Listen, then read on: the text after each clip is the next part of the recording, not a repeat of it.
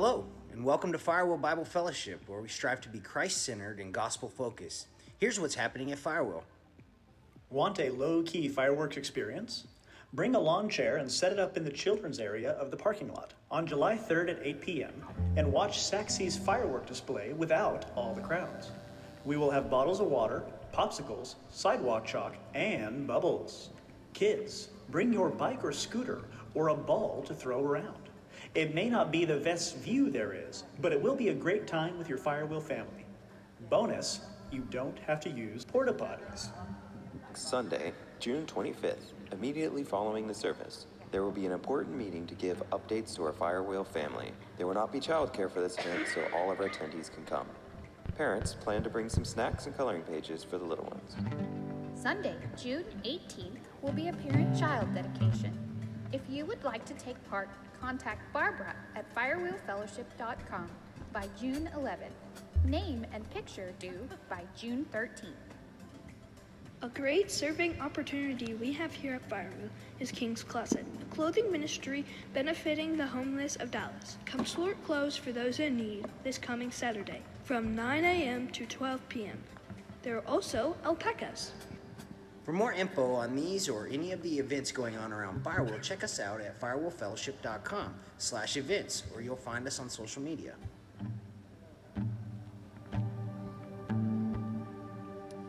Good morning, Firewheel.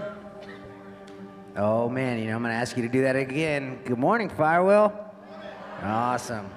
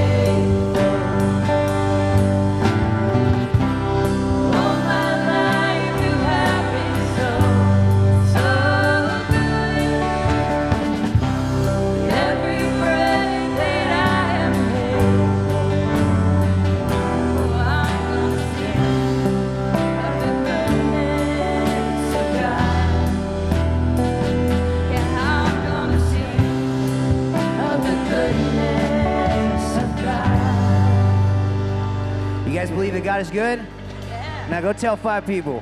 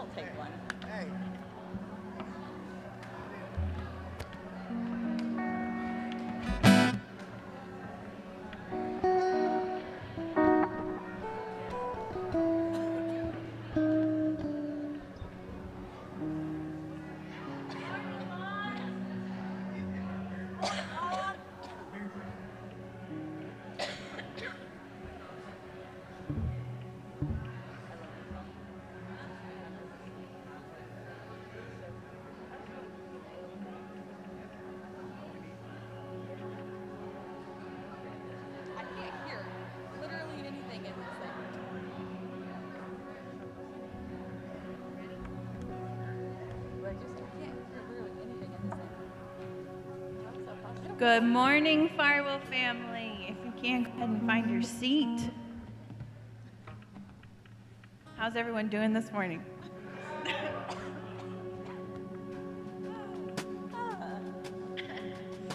We are so happy you're here this morning. If this is your first time, welcome. If it's your second or hundredth time, welcome. We're so glad that you're here. If you're new, we would love to get to meet you, so just come by after service and we can say hi. Um, for everyone watching online, we love you, we miss you, and also, I guess I should introduce myself. I am Vanessa. I'm Chris Nelson's wife, his better half. So I agree with that. I second it. But anyways, thank you so much for being here with us this morning. We love you all. I don't even have to speak now, right? All right, so uh, good morning. My name is Chris Nelson, as she said. So there's three things we're going to get out of service this morning. First of all, we are going to worship. You guys okay with that? Yeah, and then we are going to pray. We're going to give God the reverence he deserves, and then we are going to hear an awesome message on James this morning. You guys okay with that? All right, man. If you guys will stand, we got a couple more worship songs for you this morning. Let me pray for us. Dear Heavenly Father, we thank you for this morning. God, I just thank you, man. I thank you for who you are. I thank you for the cross this morning. I think that, thank you that you gave your life for us. Sometimes we forget why we're here. God, help us to remember why we come to church on Sunday. We come here for you. This is not about us. This is not about us coming to a place to, uh, to, to, you know, do something out of the ordinary. It's it's just for you. I mean, it's it's just for you. We are here to worship you. So give us a heart of worship this morning. Help us to worship you in just uh, man, spirit and in truth. God, we love you and we thank you in Jesus' name. And all God's people said.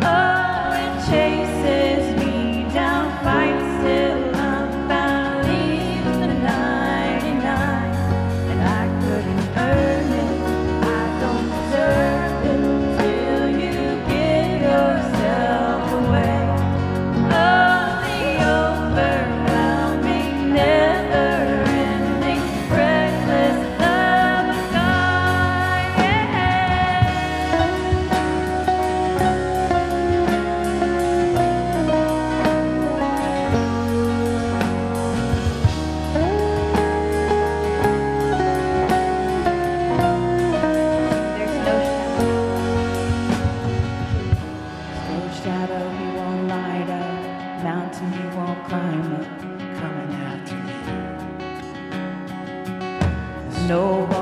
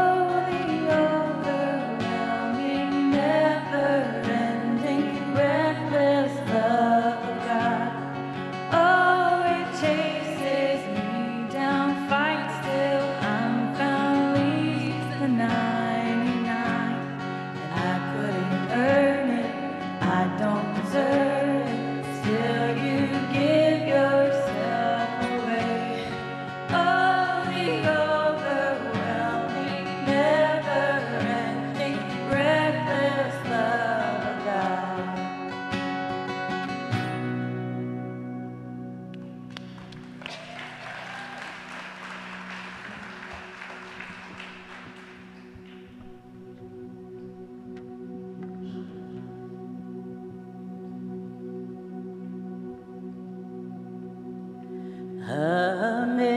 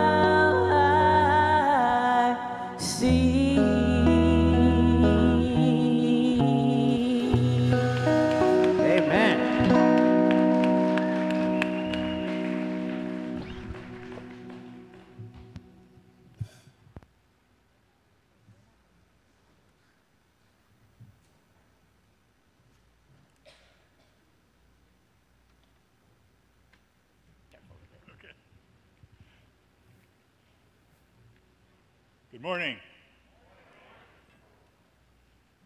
For those of you who don't know me, uh, my name is Doug Starkey. I'm an occasional teacher of the men's Bible study on Wednesday nights, and this morning I have the privilege to introduce this time in our worship that we call communion. Communion is a time to pause, to reflect, and most of all, to remember.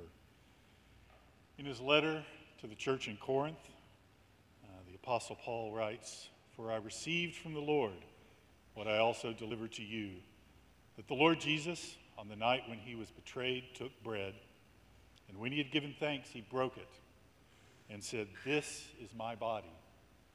Do this in remembrance of me. In the same way, he also took the cup after supper, saying, This cup is the new covenant in my blood. Do this as often as you drink it in remembrance of me. For as often as you eat this bread and drink this cup, you proclaim the Lord's death until he comes. This is not something we do lightly or simply out of ritual or routine. This is a part of our worship. It's a moment to pause and consider our great need and God's great provision. We were helpless sinners. No amount of good works or religious rituals could ever make us right before a perfectly holy God. In Hebrews 9:22, the author tells us that without the shedding of blood, there is no forgiveness of sin. Blood had to be shed to pay for our sin, and God provided the perfect blood. The blood of the only perfect sacrifice, Jesus Christ, the Lamb of God, to pay our debt. So as we celebrate communion, we remember. In the wafers of unleavened bread, we remember the real, sinless body of Jesus Christ. And in the cup of juice, the fruit of the vine, we remember the pure blood of Jesus poured out to cleanse us. Let us pray. Blessed are you, Lord our God, King of the universe, who brings forth bread from the ground, who brings forth the fruit of the vine. Blessed are you who redeems your people. We thank you, Lord, for the body of Jesus who lived among us, who knows our weaknesses, and who willingly gave himself as payment for our sins. We thank you that by his precious blood we are washed clean from all our sins, and by faith in him we have eternal life and fellowship with you. We remember as we worship. Amen. Come, let us worship.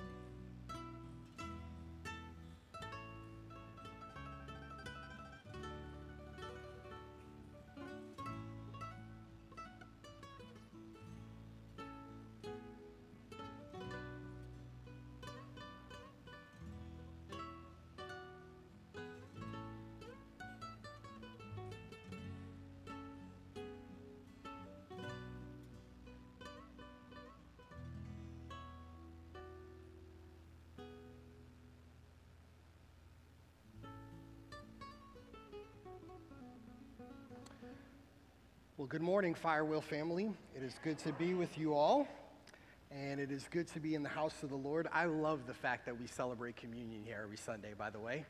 I hope that you enjoy that as well as we tap into this ancient practice and we do something and we join with literally believers all across the world as we remember the great price that was paid for our sins. I've not had the chance to meet you yet, my name is Adrian Pina, and I have the opportunity to serve as the transitional pastor here at Firewheel, and we are really grateful that you are here. Those of you who are joining us online, welcome, and I am looking forward to getting into the Word with you this morning. So, if you have your Bible and you want to open up or your electronic device so you can follow us along on the screen, we're going to find ourselves in James chapter 2. We're going to start immediately in verse 1. So, James chapter 2, starting at verse 1. I've entitled today's message, Play No Favorites. Let me say that again. I've entitled it, Play No Favorites. So, as we are journeying over these last number of weeks, and we will continue for uh, several weeks uh, after this to continue working ourselves through the book of James, I just want to remind you about what we talked about last week. So, last week we talked about the relationship between hearing the word and doing the word because James asserts the fact that you cannot just be a hearer of the word only, but you also have to be a doer. And we saw that James gave three basic warnings to his listeners to caution them against being only hearers and not doers.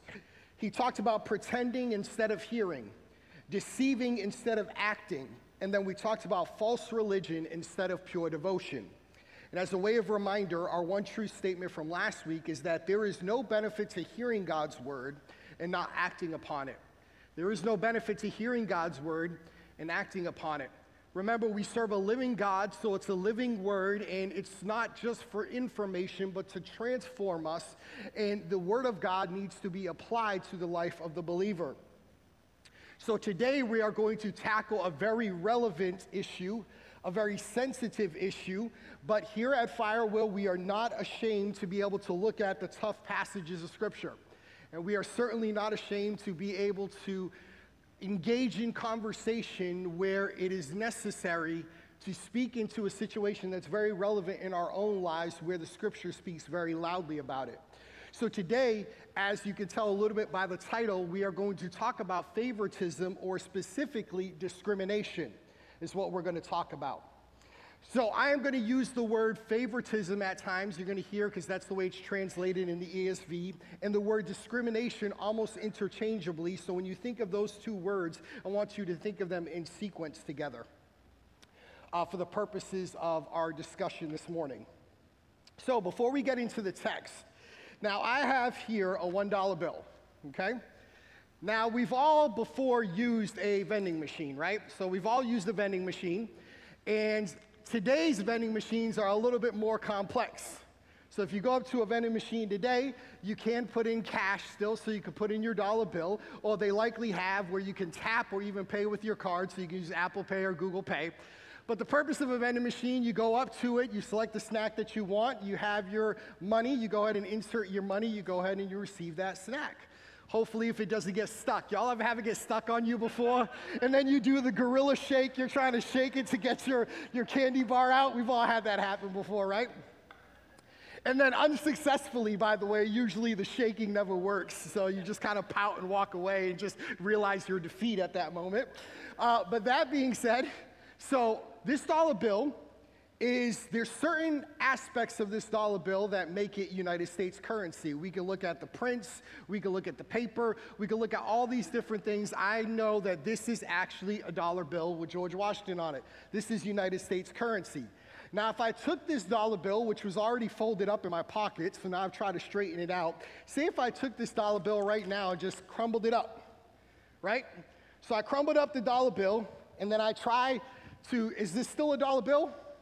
Right? It's still a dollar bill. The, the appearances may have changed a little bit. It's got a few more wrinkles in it now, but it's still a dollar bill at the end of the day. So I might go try to use it in the vending machine, and then you'll know what happens in relationship to that.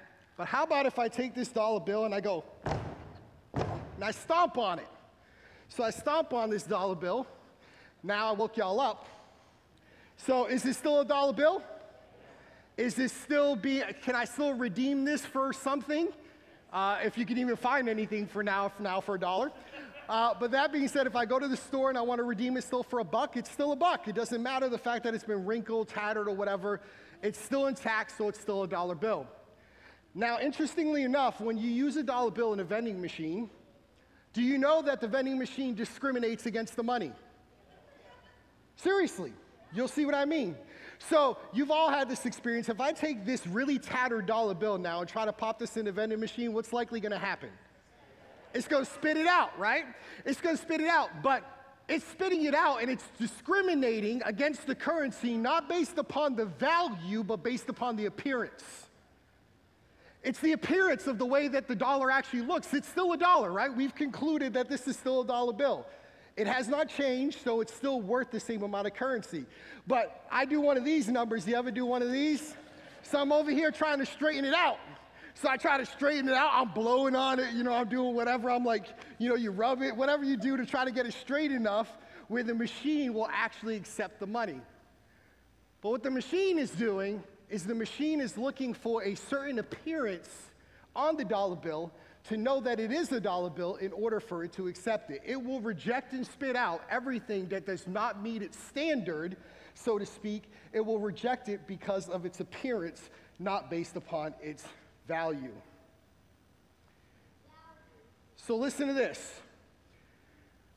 The word discrimination carries many different meanings, some of which is not bad, actually, if you look at the dictionary.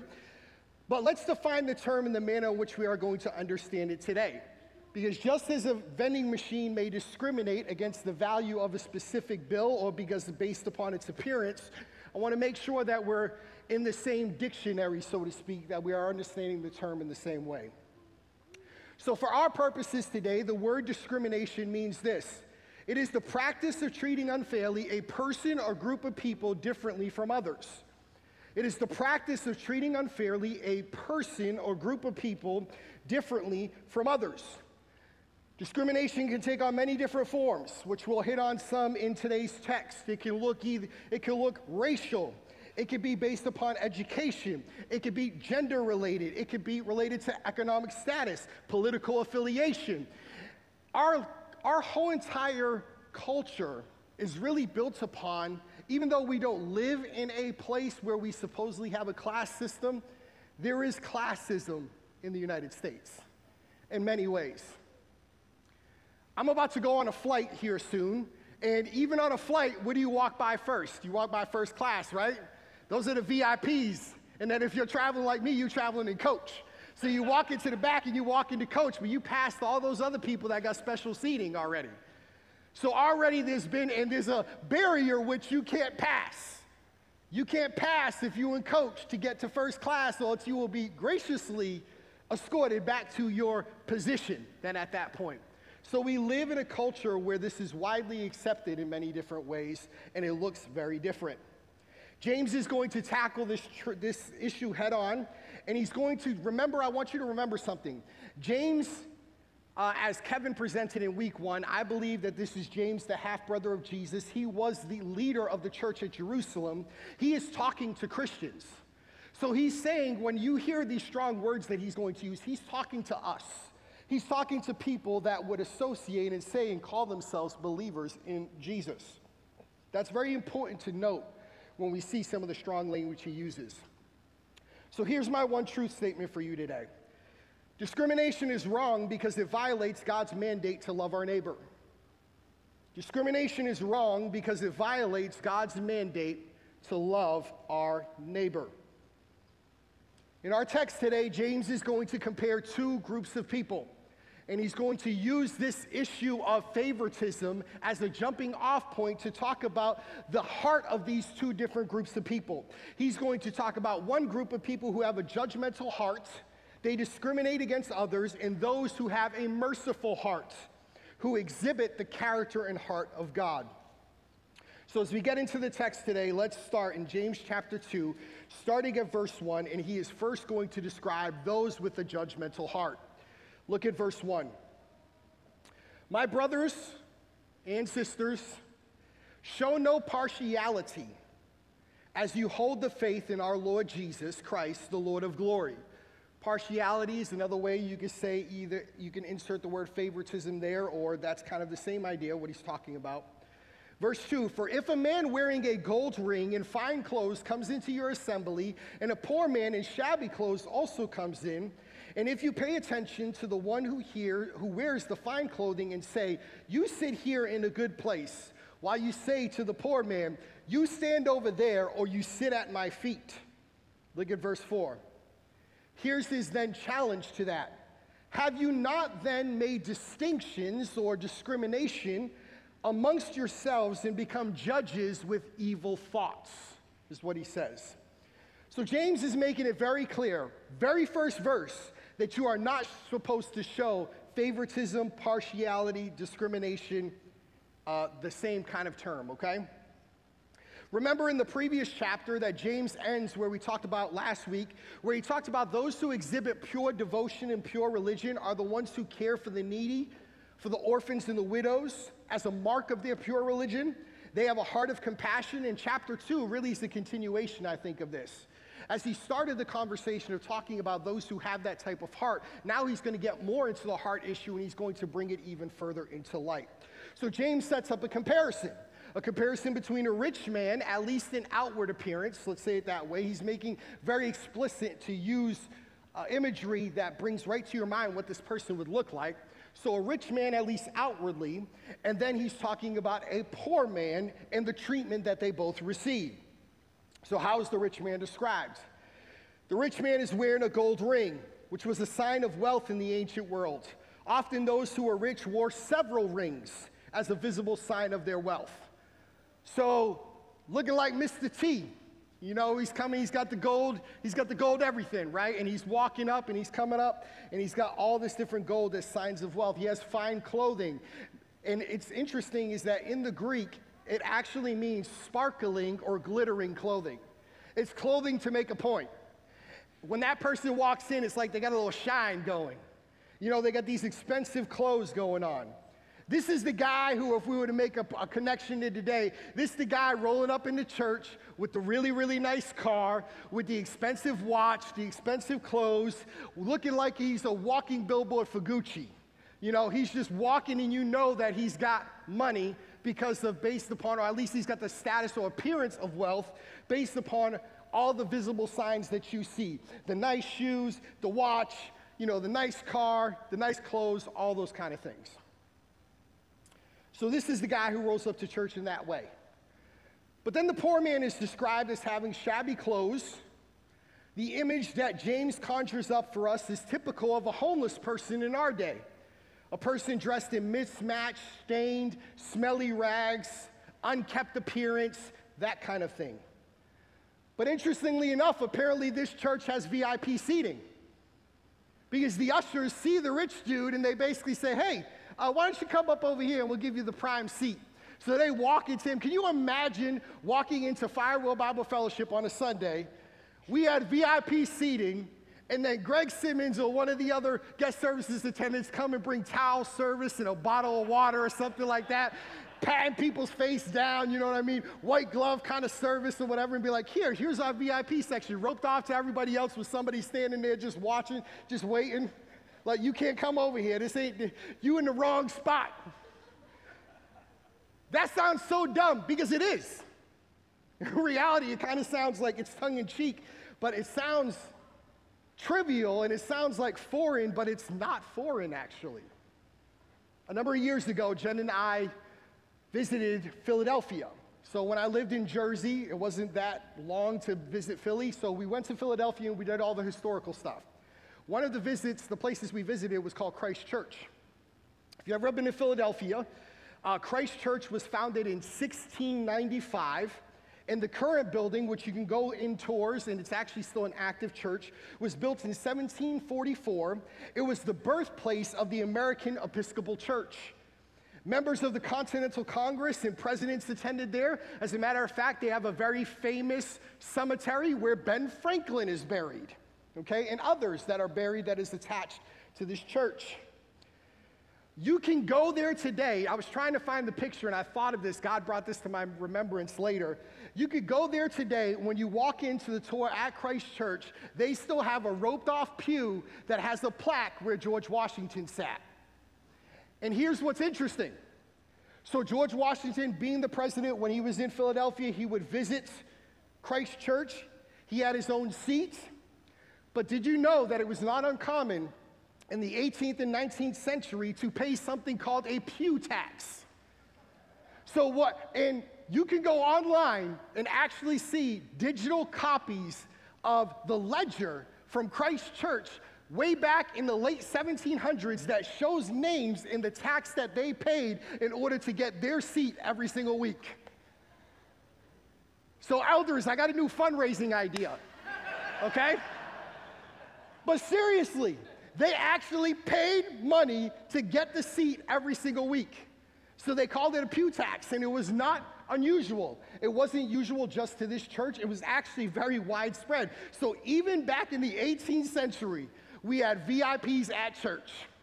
Guess what? Spoiler alert, it was even way before then. But just to give you an example of the reality of this was happening even back then. There's something within our human nature. I don't know what it is. Something within our human nature that tends to elevate people and wants to elevate them to a place. There's a certain level and a very fine line sometimes when it comes to respect and honor and idolatry and worship. There's a very fine line there because I believe give honor to whom honors due, and the scripture is very clear about that. But there's a very fine line between that and it's not a hard step to then make where that person becomes idolatrous in your sight. I never, ever, ever want to be put in that position. I'm a human, just like George Washington was a human, just like Benjamin Franklin was a human. Have all my flaws and my many scars. We are not meant to be exalted to a place where we are worshiped. In our everything within our human dispositions wants to exalt people, and Jesus is saying, No. Nobody's to be exalted. I am the only one worthy of worship.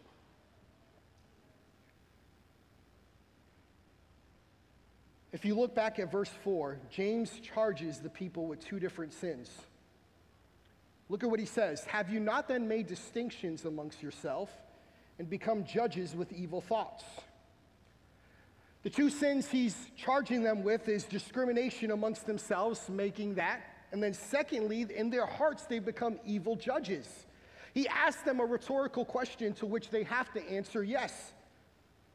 They discriminated amongst themselves by creating division, unnecessary division, even within their church. They said there are rich people who get preferential treatment, there are poor people who have to sit at the feet, was the role of a servant. So they were saying that some of you, y'all can either sit at the back, or I'm gonna put you in the place of a servant and you sit at my feet. And James is like, no, no, no, no, no. You have made unnecessary distinction, creating class division even within your own assembly. We can see how this easily would overlay into our context today. Whether it's rich versus poor, we love categorizing people in groups.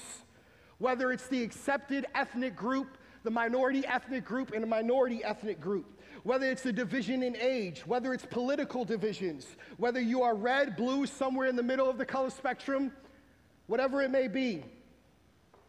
Even theological divisions. Can we coexist with people that have different beliefs that are have some levity where these are non-essential Christian doctrines? And we divide over the stupidest things. Seriously. And this is what he is warning us against. You know, discrimination occurs when people are guided by faulty standards. That's when it occurs. God's word for those who are God's people has to be the standard and guide for our attitude and actions, or else we will never be able to live as the body of Christ. Hear what I just said again. God's word has to be the standard for God's people to guide our attitude and actions toward others, or we will never be able to live as the body of Christ. That's the way He wants us to live. And don't think that this doesn't happen everywhere because James is talking to church people. He's talking to y'all, he's talking to me. James warned us in chapter 1 to keep ourselves unstained from the world, but thinking of the world can often creep into the way in which it guides our actions and our thoughts instead of being guided by the word of Christ. And so, just because the world tends to create divisions and wants to make everything left, right, everything has to be one way or the other way, things are not that black and white. God sees the world in a whole lot of color, there's a whole lot in between. But even as we try to keep ourselves unstained, sometimes wrong thinking leads to wrong action and then can cause unnecessary discrimination within the body of Christ. The second sin he charges them with is being evil judges. When Christians discriminate toward other people in the church, what they are doing is they are implicitly claiming that I have the ability to make a judgment to stand over you, and that's only something God can do. We put ourselves in the place of God. Please hear this. James is not, what James is addressing is he's addressing a matter of the heart.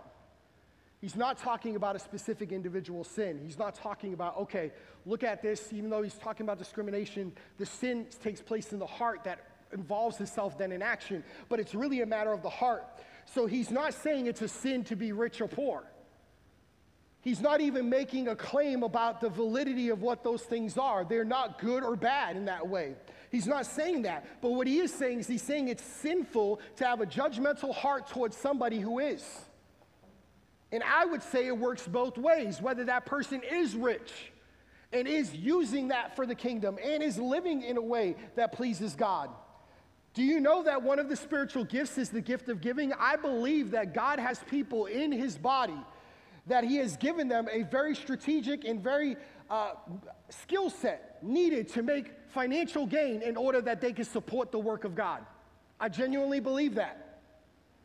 But then on the other side, you have those that might financially lack. But even those, none of them, it's not positive or negative in relationship to that. What is positive or negative is the relationship of the heart toward that person. This is where it gets really ugly, ladies and gentlemen.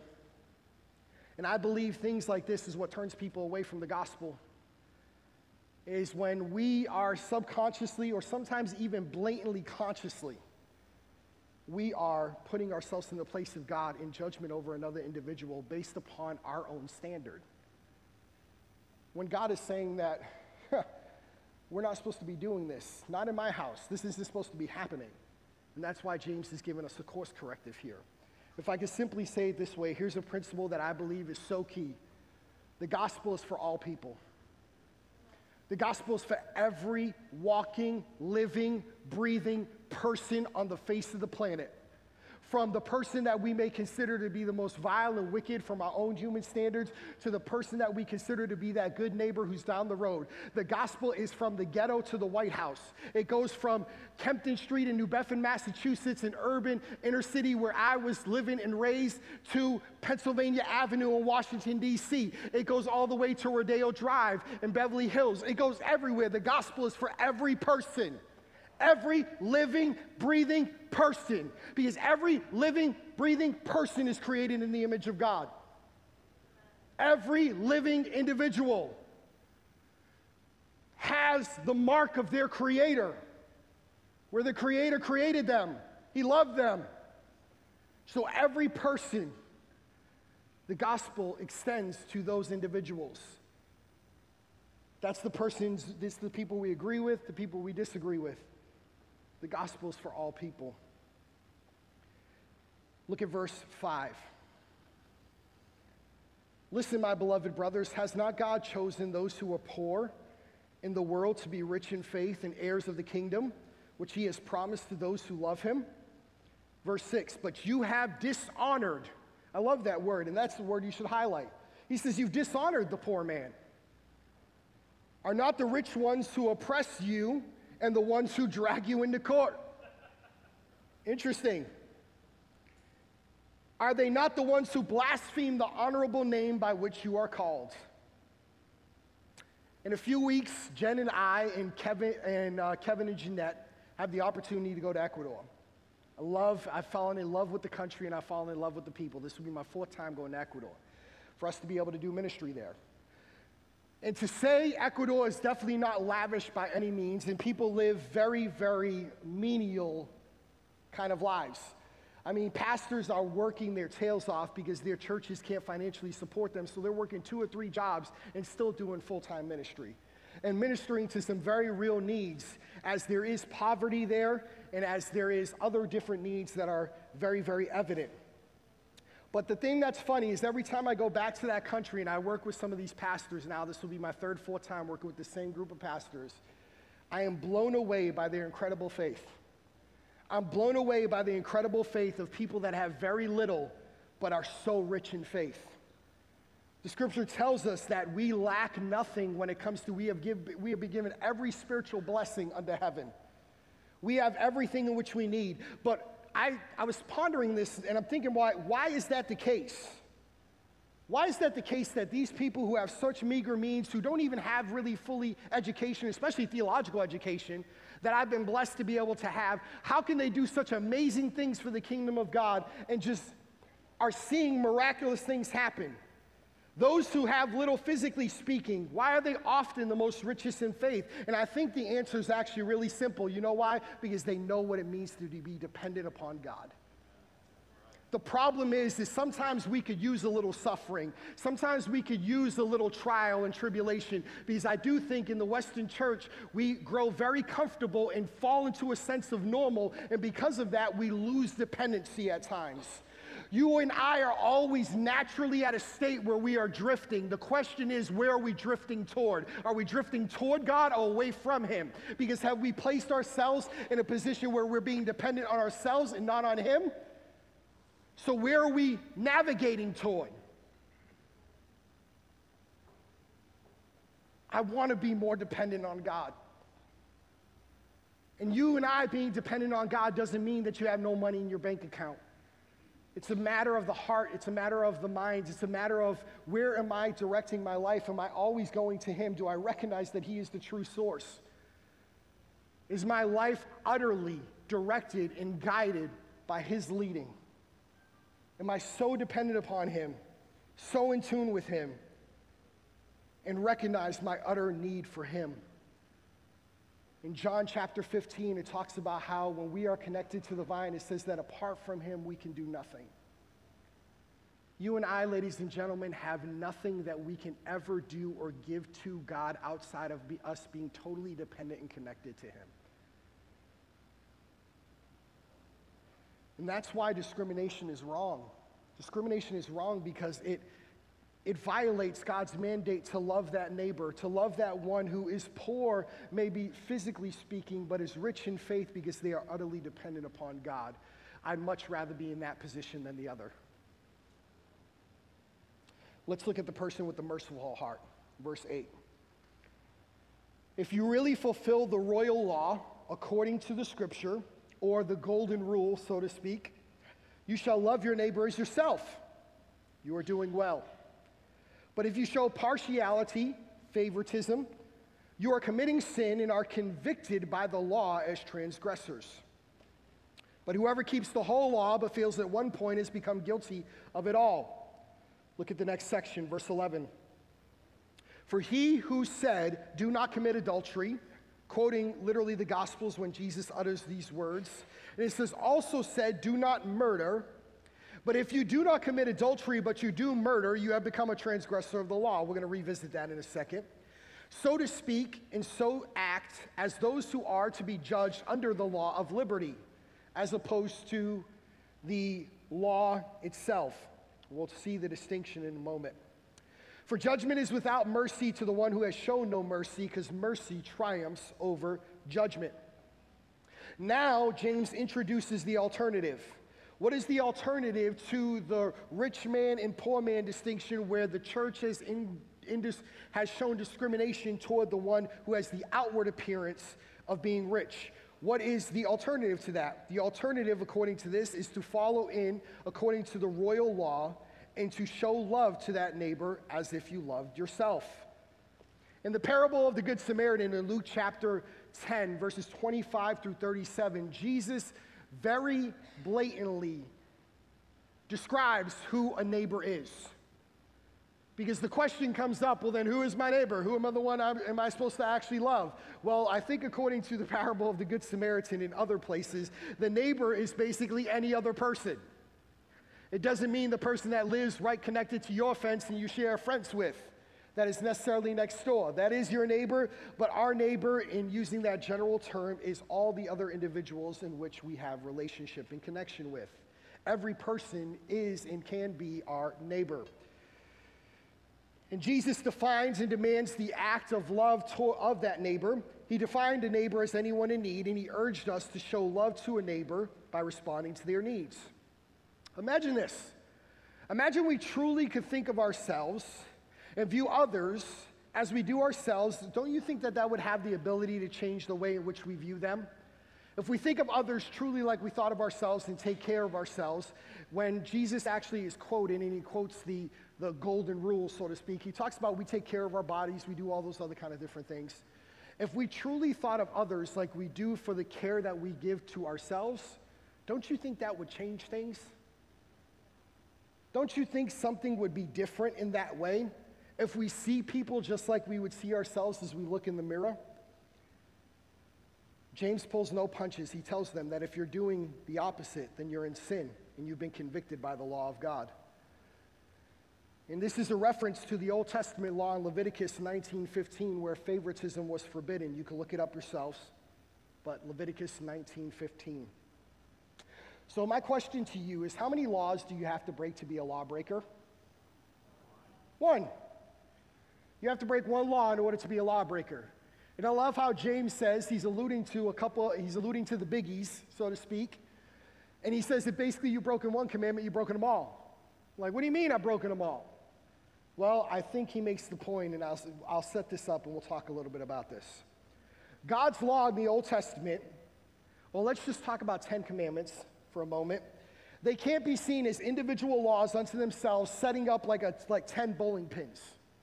We like to think about them as like individual ones. Like, okay, I'm good on this one, I'm good on that one, I'm good on that one. So I'm really bad on the lying. So, you know, I'll keep that one down there, whatever. And we think about them in terms of like as if they're bowling pins. Like you take one away and you still have some standing and you're dealing with some of those other ones. However, you can't knock them down one at a time. It's comprehensive because the, the actual Ten Commandments reflect not only the character of God, they reflect our relationship to God and they reflect our relationship to our neighbor. It's total, it's complete, it's a complete package, one that cannot be separated. So, in breaking one law, you would be guilty in result of them all. It's like throwing a rock at a pane of glass and then it spiders out and it breaks the whole entire thing. One point of impact, but shatters the whole entire thing. For us as New Testament believers, we now are under the royal law, which is the foundational bedrock of loving our neighbor as ourselves and loving God with all our hearts, our souls, our minds. But if we do not live according to that law, then we are judged under the law of liberty. Well, I mean, we live according to that law, and then we are judged under the law of liberty, he says, which I believe refers to the will of God. So we have freedom Unlike Old Testament saints, we don't have a laundry list of things that we have to do in order to approach God, to be able to worship God in certain ways. There's a lot more liberty that we have. Although, in that liberty, what underlines that is this bedrock of love your God with all your heart, your soul, your mind, and strength. Love your neighbor as yourself. Undergirds that whole entire thing. And as that's undergirded, we are judged according to the way that we live our lives and our liberty. In our liberty, what do we do with it? In our liberty, are we having our actions and our attitudes reflect the character and nature of God completely? Or are we living in a way that is dishonoring to Him? It's interesting that James puts up the idea of discrimination against adultery and murder as an example. Seems a little extreme, James. What do you mean putting it up against that? But let me give you an illustration for a moment. Imagine I go into court and I tell the judge, hey, judge, you know, it's my court date. I come out in my jumpsuit and I tell the judge, you know, judge, I realize that I'm on trial for murder, but I was always faithful to my wife. So maybe you should overlook this charge because I've never committed adultery. You know, I'm good. You know, I'm really a good person. in that way because I was always faithful to my wife. Even as I've been locked up in here, uh, yeah, I might have murdered Joey, but still I was faithful to my wife. So, you know, can you cut a brother a little break? The reality is, is it doesn't matter if you follow some rules, not committing adultery, but break others because you are guilty of breaking the law. For the New Testament believer, the law serves as our schoolmaster, showing us our need for Christ. The law shows us that we can't measure up to God's perfect and holy standard. It shows us our utter need for a Savior. But James is likening it to telling people, you know what? We have to be agents of mercy. He's not talking about divine mercy. He's talking about human mercy that we would express that mercy, that as God expresses mercy toward us, mercy triumphs over judgment as it relates to those who put their faith in Jesus. Since we have received mercy, we can now be agents of mercy. Mercy will always triumph over judgment. If you want a church that is healthy, you're going to have a church that is full of people of mercy, people full of compassion. That's what he's telling us. He's telling us be merciful in your heart, be compassionate as ones who have received mercy, be conduits extending that mercy. Because here's the principle for you is that having a heart of mercy is what reflects the character of God. Our God is merciful. You and I do not deserve anything that we receive from Him, and yet He extends it to us because of His great mercy for which He loved us. You serve a merciful God.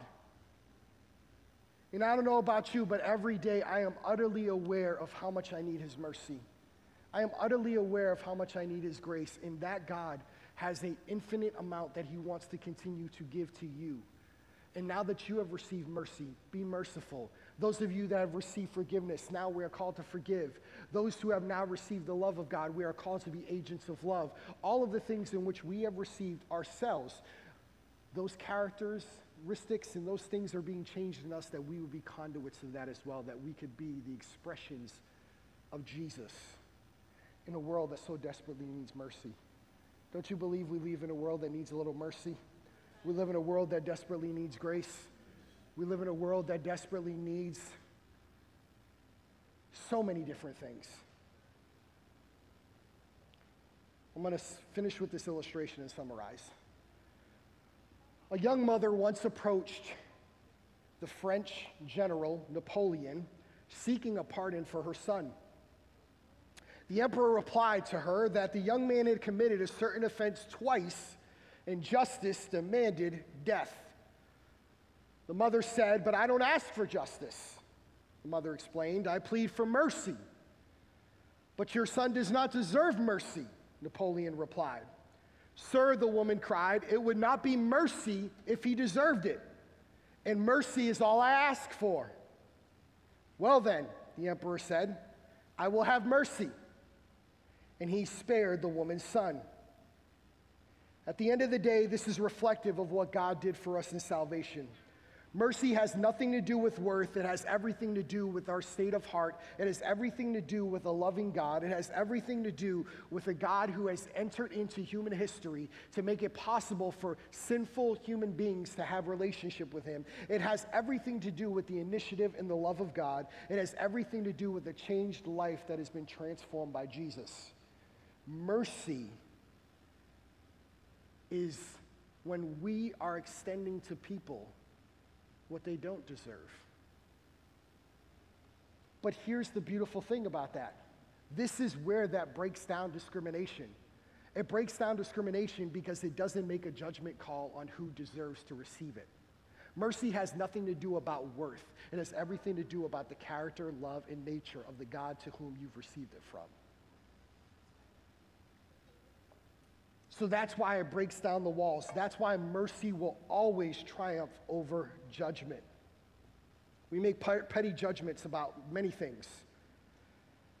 But will we have a judgmental heart or will we have a merciful heart toward others? Let's summarize this for you. So, our one true statement was this that discrimination is wrong because it violates God's mandate to love our neighbor. We saw in this passage, and I would encourage you to reread it a number of times, And I've been encouraging you through this series just to read the book of James at one sitting. It's a short book, you could be able to get through it pretty quickly and just continue to read it and read it over. We saw how James is comparing a judgmental heart, those who are preferring the rich over the poor, so to speak. And at nature, their heart is showing that they are making judgments that the gospel really is not for all people, or all people are not created equal in that sense. Or are we going to be the ones who exhibit the merciful heart, who love our neighbors as ourselves, who reflect the character of God, and who are ones that will be conduits where mercy always triumphs over judgment? So I leave you with a question today. Is there some area in my life where I've shown discrimination toward another person? And I will say this we all have at one point or another. We all have. If you've been walking alongside the road and you go to the other side of the road because of another person, because you see them and you make a judgment about them, you passively have discriminated against them. And I'm not saying that to be judgmental. I'm saying that because we all need to have a wake up call in relationship to that. We all need to see our own biases, and we all need to see where our heart stands on the matter. Maybe you grew up with a certain viewpoint toward certain people. Maybe it was a bad experience that has changed your heart. Whatever it can be, we can repent and have God change our hearts so that way we can have hearts of mercy. We need to allow the Bible to be our guide as we navigate interpersonal relationships and we navigate our relationship with Jesus and with others. We need to allow God's word to wash our minds and our hearts so that way it produces life giving fruit in our lives. I would encourage you, we need to treat all people as people who are worthy of the gospel, people who are redeemable. Every person is redeemable, no matter how far we think they may, they may have fallen. And for us to think any otherwise puts us in the position of God where we think that the gospel doesn't relate to that person. Well, that person never could be saved. That's not your call. Salvation is not about you, it's about Him. It's not about what you do, it's about what He did. Salvation is about His love toward people, not your discrimination toward people. I believe in a big God, and I believe that God has the ability to save those to whom He desires and those who, he, who will respond to Him. It's not my call to not extend the offer to every person that I possibly can because every living individual is worthy of that call. Let's pray.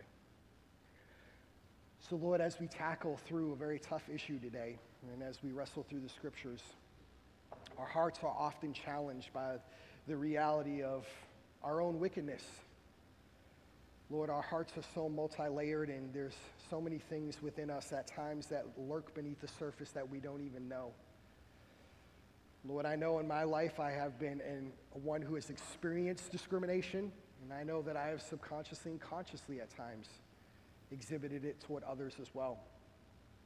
Lord, I pray that you would challenge our hearts, that you would allow your word to wash over our minds and wash over our hearts, Lord. That we wouldn't just be hearers in this sense, but we would be doers in this very real sense, and that we would come to you and ask that you would change us and transform us. Help us to be people of mercy, Lord, that your love would shine forward in our hearts. Lord, we love you. We thank you for your word, even as challenging as it may be. Thank you that we can be changed on a day to day basis by the power of the Spirit, by the working of your word in our hearts and in our lives. We love you and praise you in Jesus' name. Amen.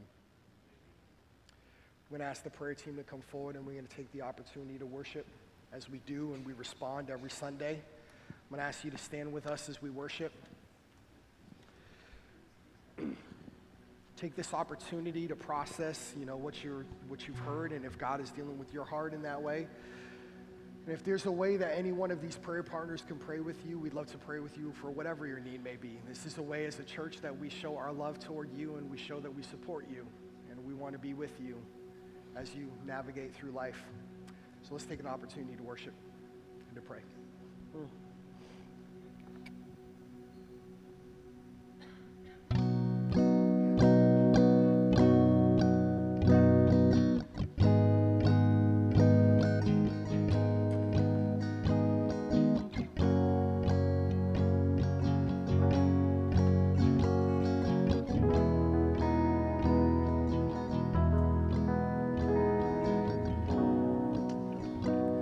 Hey, Firewheel.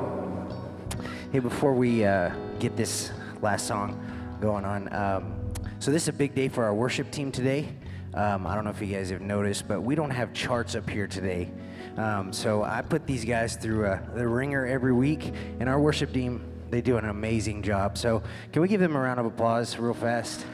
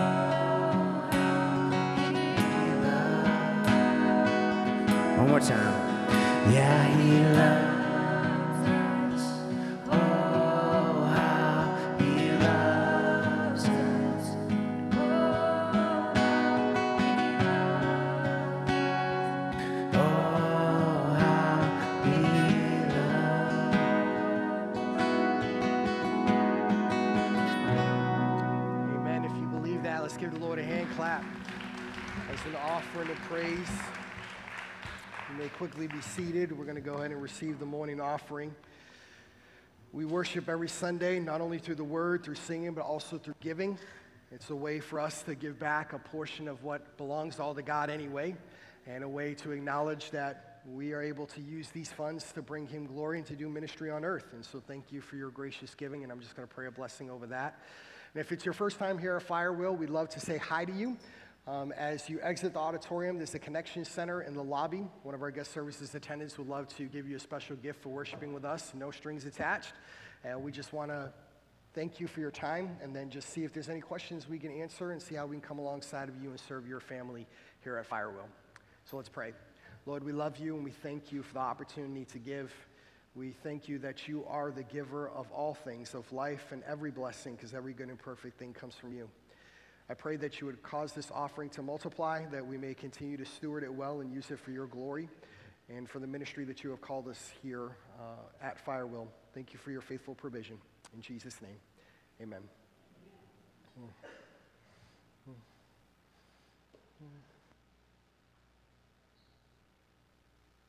Hello, and welcome to Firewheel Bible Fellowship, where we strive to be Christ centered and gospel focused. Here's what's happening at Firewheel. Want a low key fireworks experience? Bring a lawn chair and set it up in the children's area of the parking lot on July 3rd at 8 p.m. and watch Sachse's firework display without all the crowds. We will have bottles of water, popsicles, sidewalk chalk, and bubbles. Kids, bring your bike or scooter or a ball to throw around. It may not be the best view there is, but it will be a great time with your Firewheel family. Bonus, you don't have to use porta potties. Sunday, June 25th, immediately following the service, there will be an important meeting to give updates to our Firewheel family. There will not be childcare for this event, so all of our attendees can come. Parents plan to bring some snacks and coloring pages for the little ones. Sunday, June 18th, will be a parent child dedication. If you would like to take part, contact Barbara at firewheelfellowship.com by June 11th. Name and picture due by June 13th. A great serving opportunity we have here at Firewheel is King's Closet, a clothing ministry benefiting the homeless of Dallas. Come sort clothes for those in need this coming Saturday from 9 a.m. to 12 p.m. There are also alpacas. For more info on these or any of the events going on around Firewheel, check us out at firewheelfellowship.com slash events, or you'll find us on social media. All right, y'all, if you can stand, we'll go out and pray our benediction, get you dismissed. Next week, we will continue right on. Next verse, dealing with another interesting passage of scripture where we talk about the relationship between faith and works. And so, looking forward to getting into that with you next week. So, may the Lord go before you to light the path and give you direction. May He go behind you to guide your steps. May He go beside you to keep you from stumbling. May He go above you to protect you, and may He go within you to give you the power of the Holy Spirit. May our Father in heaven always grant you the character that is greater than your gifts and humility that is greater than your influence. God bless you guys. Love you all so much. You are dismissed. We'll see y'all next week. Mm.